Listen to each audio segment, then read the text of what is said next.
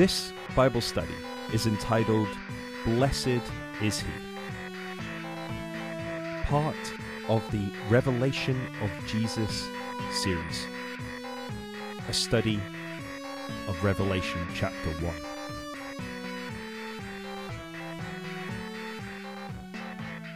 I'm, I'm going to actually start the, the, the night with a reading from Isaiah chapter 43. And I'm going to uh, just read from verse 10 to 13. You are my witnesses, declares the Lord, and my servant whom I have chosen, in order that you may know and believe and understand that I am He. Before me there was no God formed, there will be none after me. I, even I, am the Lord, and there is no Saviour besides me. It is I who have declared and saved and proclaimed, and there was no strange God among you.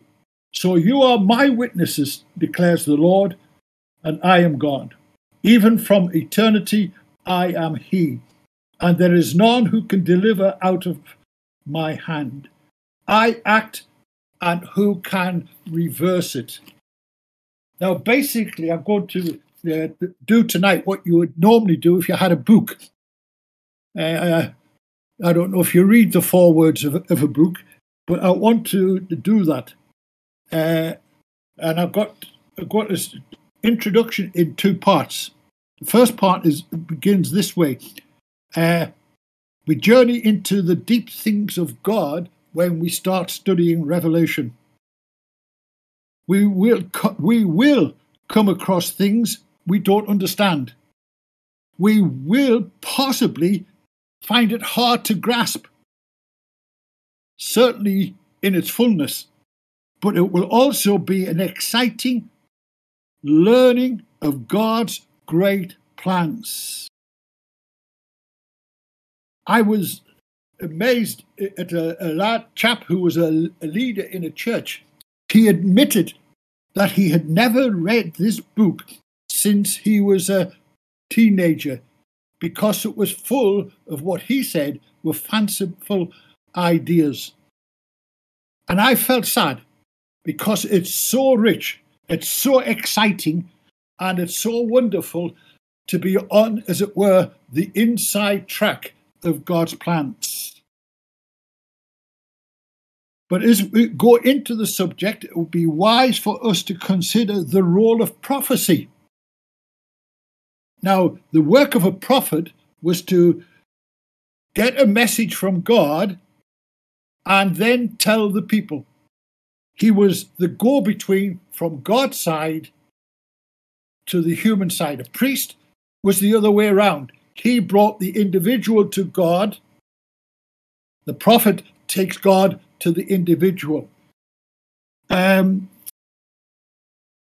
he was a what we would have called a forth teller rather than a foreteller, although within their ministry they would often talk about the future. But for us, the reason for us to study prophecy is not for us to tell what's going to happen in the future in detail, but as we read in Isaiah 43, but that we might be witnesses that this is the truth that God has already expressed. That's the important thing about witnesses. There are difficulties. Uh, some prophecies have more than one fulfillment. I'd, we'd probably come across them as we go through the book, but we need to bear that in mind. Uh, Therefore, as we approach this study, we must form a strong link to something I learned as a young Christian. We used to go up into a village not far from where we lived, and uh, we would have a young people's Bible study. It was led by an old uh, chap who was a blacksmith in a coal mines. And the simple rule was that we agreed to disagree there was quite a number of people from different backgrounds, uh, church backgrounds, even some Catholics used to come to those studies at times. And so we had to learn to agree to disagree. You won't find any commentator who agrees with every other commentator. They will differ at times. And I'll, you'll find out as we get into the next part of the thing. You see, I pick, I've got two commentaries here. One was published in India, the other was published in Hong Kong. And both take a different line of thinking as they expound in the book of Revelation. We will find we'll have differences, but we won't fall out over it. We will just agree to disagree. If we have the love of Christ in our hearts for one another, we shouldn't fall out anyway. But it's important to make that distinction right at the start. As I go on to the following uh, introduction, it would become obvious why I would we must be strong on that point.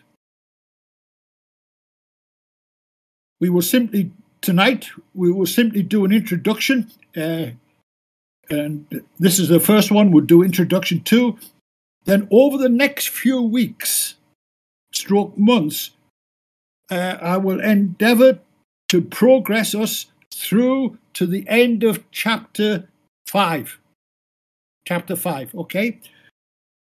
And then going into the rest of Revelation next autumn and winter. There's a there's method in my madness on this is to give us a chance to pause, digest what we learn, and where there's a practical application, start putting it into action in our lives, a chance to catch our breath out of all the exciting things, and to build up our stamina for the heavy work. Uh, know that seems strange saying the heavy work doesn't start till chapter six, but when we get there, you will understand why I say these things. So let's go in. Uh, you're all familiar with the truth that this uh, book, the whole book, the Bible, is God's handiwork. The whole of his revelation, from Genesis 1 to Revelation 22, is God at work. But this particular book, the book of Revelation, gives us something about from his thoughts, his characters, his ways, his designs for the world in the measure that he has thought good to reveal them. In there are heights still unreached and depths still unfathomed. This is how we're going to progress. And it's nowhere is this truth more evident than in the book of Revelation, which is according to the opening verse, the revelation of Jesus Christ, which God gave unto him. Therefore, we have a right to expect a great deal from a book that comes as a special revelation of the Almighty. We may justly reason that God should employ at least as much care on this, his spiritual creation, as he has on his physical creation. If you have that expectation, you shall not be disappointed in this series of studies. Indeed, hopefully, it will make you more hungry to learn more. Somebody once uh, talked about this book as the capstone or consummation, the crowning glory of that marvelous work of God, the Holy Bible. Now, remembering my injunction to agree to disagree, and this is the reason there are four major and probably a, number of minor schools of interpretation of this book. There's the preterist, which means uh, gone before. Simply that all that is written here has already happened in the past or fulfilled. And there are people who actually believe that to be true. Uh, and they would teach that. If you find get a commentary that they've written, you will find that. There is the historist uh, point of view. This uh, state gives uh, the history of events that have been fulfilled in the church through the Christian era, from John until today and until the second coming. And this basically, for example, puts all the seven churches as periods of church history. Well, we'll have a look at that and see as we go along. Thirdly, is the spiritual interpretation. Some might call it the idealist interpretation. No specific events, but simply principles that are valid throughout the life of the church. A sort of uh, a divine pilgrim's progress. And the futurist They're the people who think everything from chapter 4 right to the end of chapter 2 has still to do with the future and not a, a, a practical to us today. However, I'm not quite sure uh, which one of these four that you follow, or you may be like me, and I find all of them helpful at times. Uh, or you might be uh, I tend to look at things slightly different as I go along. Now, there are two camps that you've got to be aware of. There's an extreme view. Now, don't get annoyed with me, please, but this produced what we call the dispensationalist theology things which have been, things which are, and things that will be. Things which are, chapter 1, sorry, things that have been chapter one, things which are chapters two and three, and chapter uh, will be chapter four onwards. And they have they are very strict on this interpretation. Or there's the modern view. Let's just see where it takes us. Let God open our minds. Now, I'm very careful when I say this. I do not say empty our minds. That is uh, Eastern meditation. But what we need to do is open our minds so that God can give us a teachable spirit and learn from these things. And there's a lot to learn from them.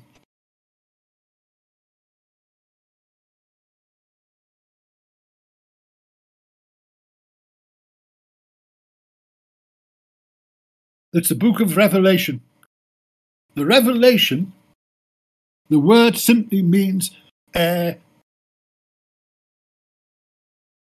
something that has been concealed and now revealed by the Spirit of God.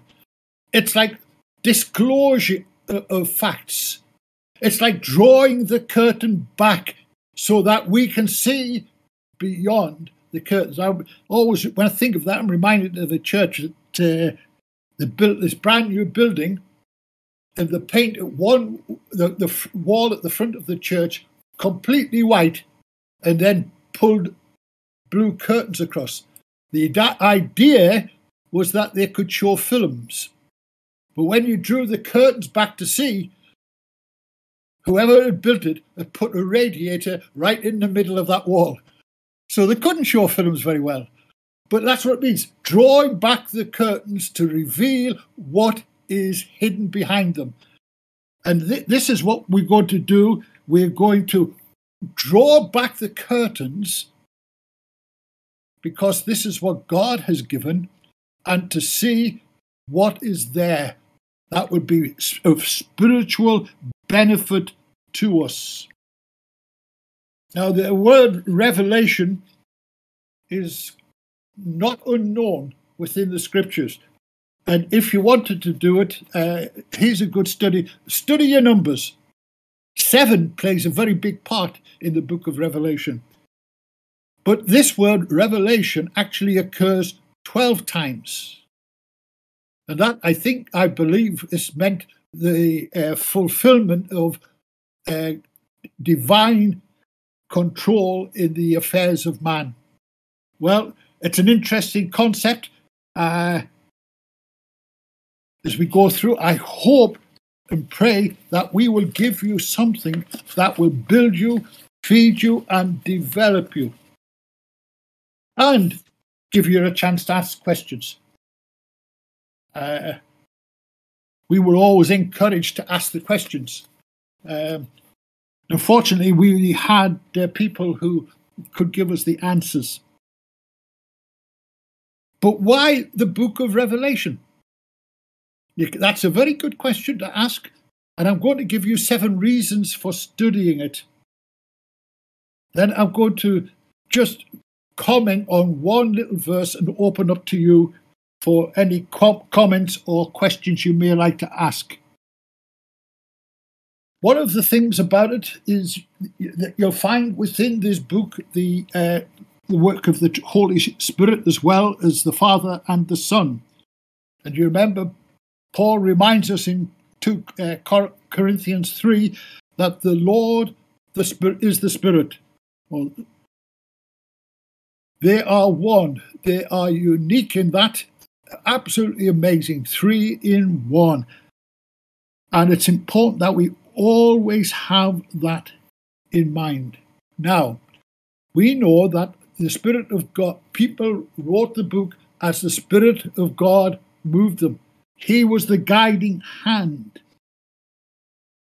Now that's important when you turn to John 16, and I think it's around verses 13 and 14. Um, the Lord Jesus Christ tells us what the work of the Spirit is. The work of the Spirit of God is to glorify Christ not himself, Christ. And that's what this particular book does. 2 Corinthians 3 reminds us of the privileges we have under the inspiration of the Holy Spirit. The Holy Spirit indwells every believer. The one who caused the men to write the Bible helps us to understand what they wrote. And that's a tremendous privilege. And Paul reminds us in uh, when he wrote to Timothy that second letter that all scripture is inspired and is profitable. Therefore, that's got to be true of the book of Revelation. So, what are the reasons? First, it is and disclosure of the glorious person, the glorious preeminence, and the glorious prevailing of our blessed Lord Jesus Christ. Indeed, if I might be allowed to use the phrase, it's the work of the Holy Spirit at his best. In Revelation 1, the second half of the chapter, you get the vision of the glorified Christ and the person who had leaned on the bosom of Jesus in that upper room when he turned and saw the Christ fell at his feet as though dead. Such was the startling magnificence of the vision. We were looking at that as we go through uh, a little later. Then, Revelation 5, we get the vision of the Lamb of God who is to be slain for the, th- for the sins of the world, taking his place on the throne of God. We'll look again, as I say, we will look at that. In Revelation 5 2, you get that great song, Worthy is the Lamb. He is exalted, worthy. We used to sing a, a beautiful hymn, uh, Thou art the everlasting Word, the Father's only Son, God manifestly seen and heard in heaven's only one. Worthy is the Lamb. And it is tremendous. We sometimes get too familiar with the Lord and miss out on the wonder of his majesty and his glory and his beauty and his power, all revealed in this glorious book. Revelation 7. We find the Lamb in all his divine eternal provision. Beautiful. And Revelation 21 and 22, we get that vision of the Lamb of God in all his glory, in the central role in all of eternity. And so when we study this book and we look into it, it ministers Christ to our souls. And you remember that uh, John 6 talks about him being the bread of life, that which sustains and builds physically. We see in Revelation that which feeds and builds spiritually. Once you get a vision of that glory that is Christ, that is revealed there, you're never in doubt again. The second reason is that part, one of the major themes of the book is the return of Christ. You know, we all profess to believe that Jesus Christ is coming again. The time is uncertain, we know, and that is so that all Christians of all generations will be kept on their toes, prepared. But here before, in this tremendous book, is that wonderful truth that one day he will come again. That truth is placed before the believers in almost every New Testament book. A couple of facts and fig- uh, a little fact and figure. The second coming is mentioned 319 times in the New Testament alone. 319. And this truth, grasped, believed, and practiced, stimulates us to live pure lives. 1 John chapter 3. It stimulates us to serve Him faithfully. Which verse are you on? Uh, which verse are we on? John 3, 2 and 3. That was 1 John 2 and 3. And it, it stimulates us to be ready for that return. Thessalonians, the books, you need to read them. The serving faithfully you get in the parables that Jesus told. Let me say, if God has made this blessed truth known, there must be a real spiritual profit in knowing about it and practicing the principles involved and enjoying the practical exhortation. It's one of the major themes of the book that Jesus is coming again. The third reason is it brings us face to face with eternity. Therefore, things related to time, which, if we are honest, occupy a great deal of our time and effort, begin to look like petty things, pointless almost. As we would have said, it makes small hills of our, unscalable mountains. When we get that picture in our view, it transforms us. 2 Peter 3 10 to 11. Our position prosperity, and here we're talking about spiritual prosperity and personal glory, all there for us in that eternal realm. Fourth reason the judgment of the wicked and the end of the world. Um, for a lot of years, I used to take my car up to a particular garage to get serviced. We became quite friendly with the uh, the man who was the mechanic. Uh, he's we still keep in touch, although he's quite ill and retired. Uh, and we shared the gospel, and he would always go on about all the evil in the world, why doesn't God deal with it? And always I would take him to look at the end of the world. Yeah, but he would say, What about now? And of course, me being me, uh, I said, Well, do you know why he's not, he's not uh, sorting it out now? I said, The reason is he's given reprobates like you a chance to repent. Uh, he took it in the spirit it was intended, but this is the truth. God will bring things to an end where the wicked has reached its lowest point or highest point, depending on your point of view. But when we study the book of Revelation, we see all the world powers, we see all the world's richest people, we see all the world in unbelief, we see all the world with its casual conceit and loveless conceit, and we can see the world finished in its persecution, receiving its just reward. There is a debate that goes on sometimes about a Christian's rights, and uh, whether it's we have rights or whether it's all our gifts of grace.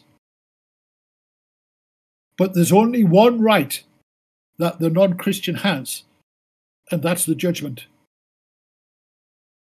And that we see that revealed two or three times. How anybody who is not a Christian can look at that this and not be terrified, I have no idea. It re-emphasizes, of course, 2 Corinthians 6:14 about being separate from the world, because the world will be judged. Five, reason five.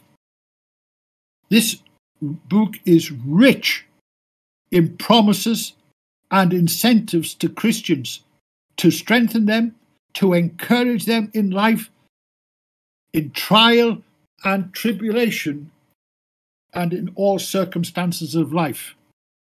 And I'm just going to go through a few, and I'll come back to some others if, if we have time. Revelation 2 7, it talks about the tree of life. If you look at the end of Revelation 22, you'll find the tree of life. In what we believe is, part, is the eternal state. And I stress that we believe. Okay? And it speaks of the sum of all blessedness. And that's beautiful. Revelation 2 11, eternal life becomes a reality. Uh, I hate to be uh, be simple in this, but we are not going to have eternal life. As Christians, we have eternal life. Jesus says, I give unto my sheep eternal life.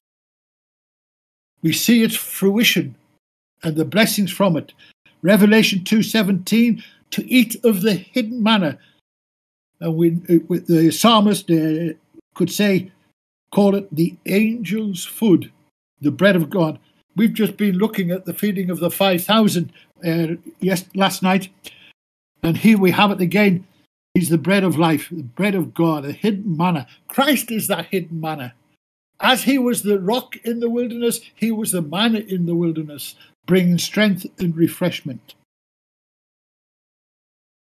There's a strange one. Uh, there's a white stone. and that comes out of the uh, high priest garment, the Urim and Thummim. One was black, one was white. If there was a judgment, the high priest would put his hand in, and if the black one came out, you were condemned. If the white one came out, you were proved innocent. And that we have a white stone tells us that we are in the right place. It's all there. Read it up for yourself. There are many other things. Revelation 2, again, we have authority, a joint, to have uh, a reign with Christ jointly. Uh, Revelation 3, to walk in with Christ. Uh, and this lifts it out. We walk with Christ now, but in a more real and wonderful way. I've just put a little phrase against that sweet fellowship. dressed in white, walking in purity. Revelation 3:12 we will be a, a pillar in God's house. In other words, we will have permanent residence.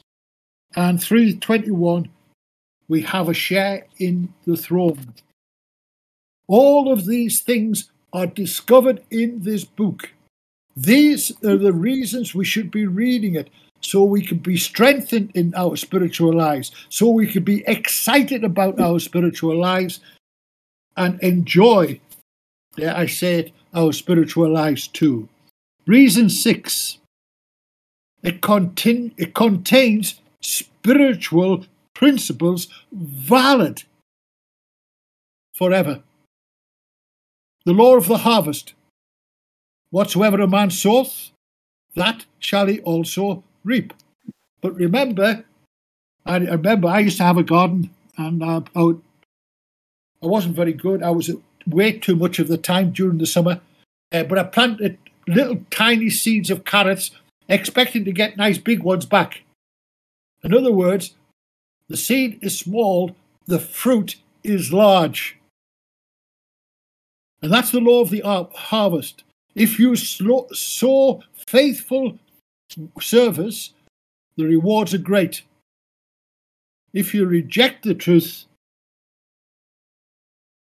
the punishment is great too. So it's the law of the harvest. Prophecies of God are sure. Some that were made in Genesis are fulfilled in Revelation. Three, humility is God's mark of greatness. And I will explain this a little bit more when we come to Revelation 5. But simply said, that whenever the, the, the person of Christ comes into being as the Lamb of God, the Greeks use a diminutive, the little lamb. The little lamb. That little marks out the humility of Christ. He learned humility by the things that he suffered, the Word of God tells us. But in God's eyes, that humility, correct humility, is the mark of real spiritual caliber. Four, suffering for Christ brings great blessing. Uh, it almost seems like a contradiction, but it is true. Five, it is good to remember this that God's love is not blind. God's love is not blind. Sometimes people give that impression that God is such a God of love, he doesn't see the blemishes, but he does. And he points them out, not in time as a judgment, but in time as a corrective. We must remember that. God's love is not blind. Reason seven. Reason seven. To understand Revelation, much Bible searching is required. There's 404 verses in the book of Revelation. 275 of them have a reference back to the Old Testament. 50 in the book of Daniel alone. Therefore, much time needed to digest the whole of the Word of God. And therefore, many blessings as we feed. Now, I'm just going to make two comments and then I'll open up for anybody who wants to comment or ask questions. Many blessings? Yes. In verse 3 of chapter 1, and I'll read that Blessed is he who reads, and those who hear the words of the prophecy, and heed the things which are written in it, for the time is near. If I I've just I've just been blessed because I was reading the word of God. You've just been blessed because you've heard the word of God in Revelation, and you will be blessed if you put these things into action the things that we've talked about. Now, here's your first piece of homework. I will explain what that word blessed means. And then there are uh, in total seven times, I told you seven plays a big part in Revelation, that word appears seven times. Now, the Greek word is makarios. And I've mentioned this before, and I'll continue to mention it. As Apostle John said, it doesn't uh, distress me, but I can uh, to remind you of these things because sometimes we are forgetful. We normally talk about that word makarios and blessed to be separate from sin. It means that, but it also means to be different. As Christians, we are makarios. We are different to the people of the world.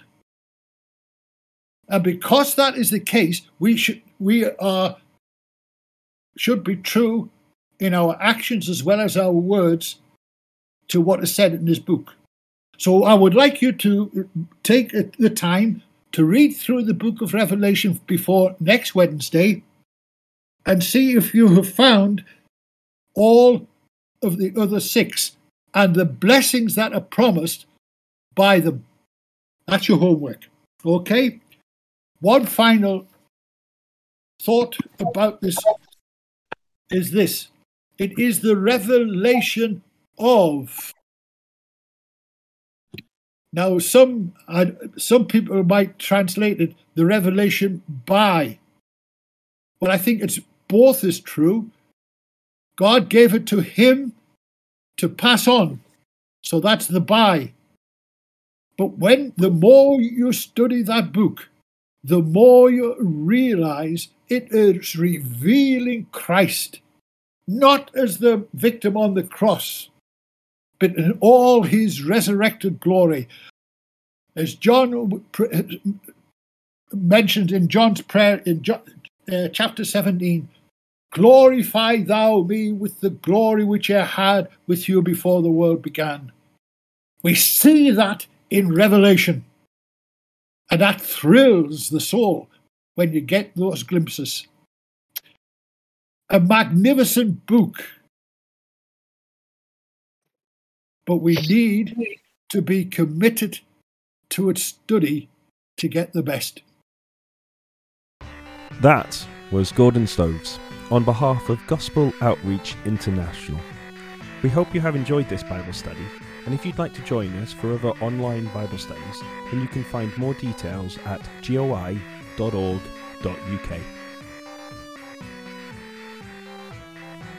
You are welcome to share this Bible study with others, but please don't modify it without express permission.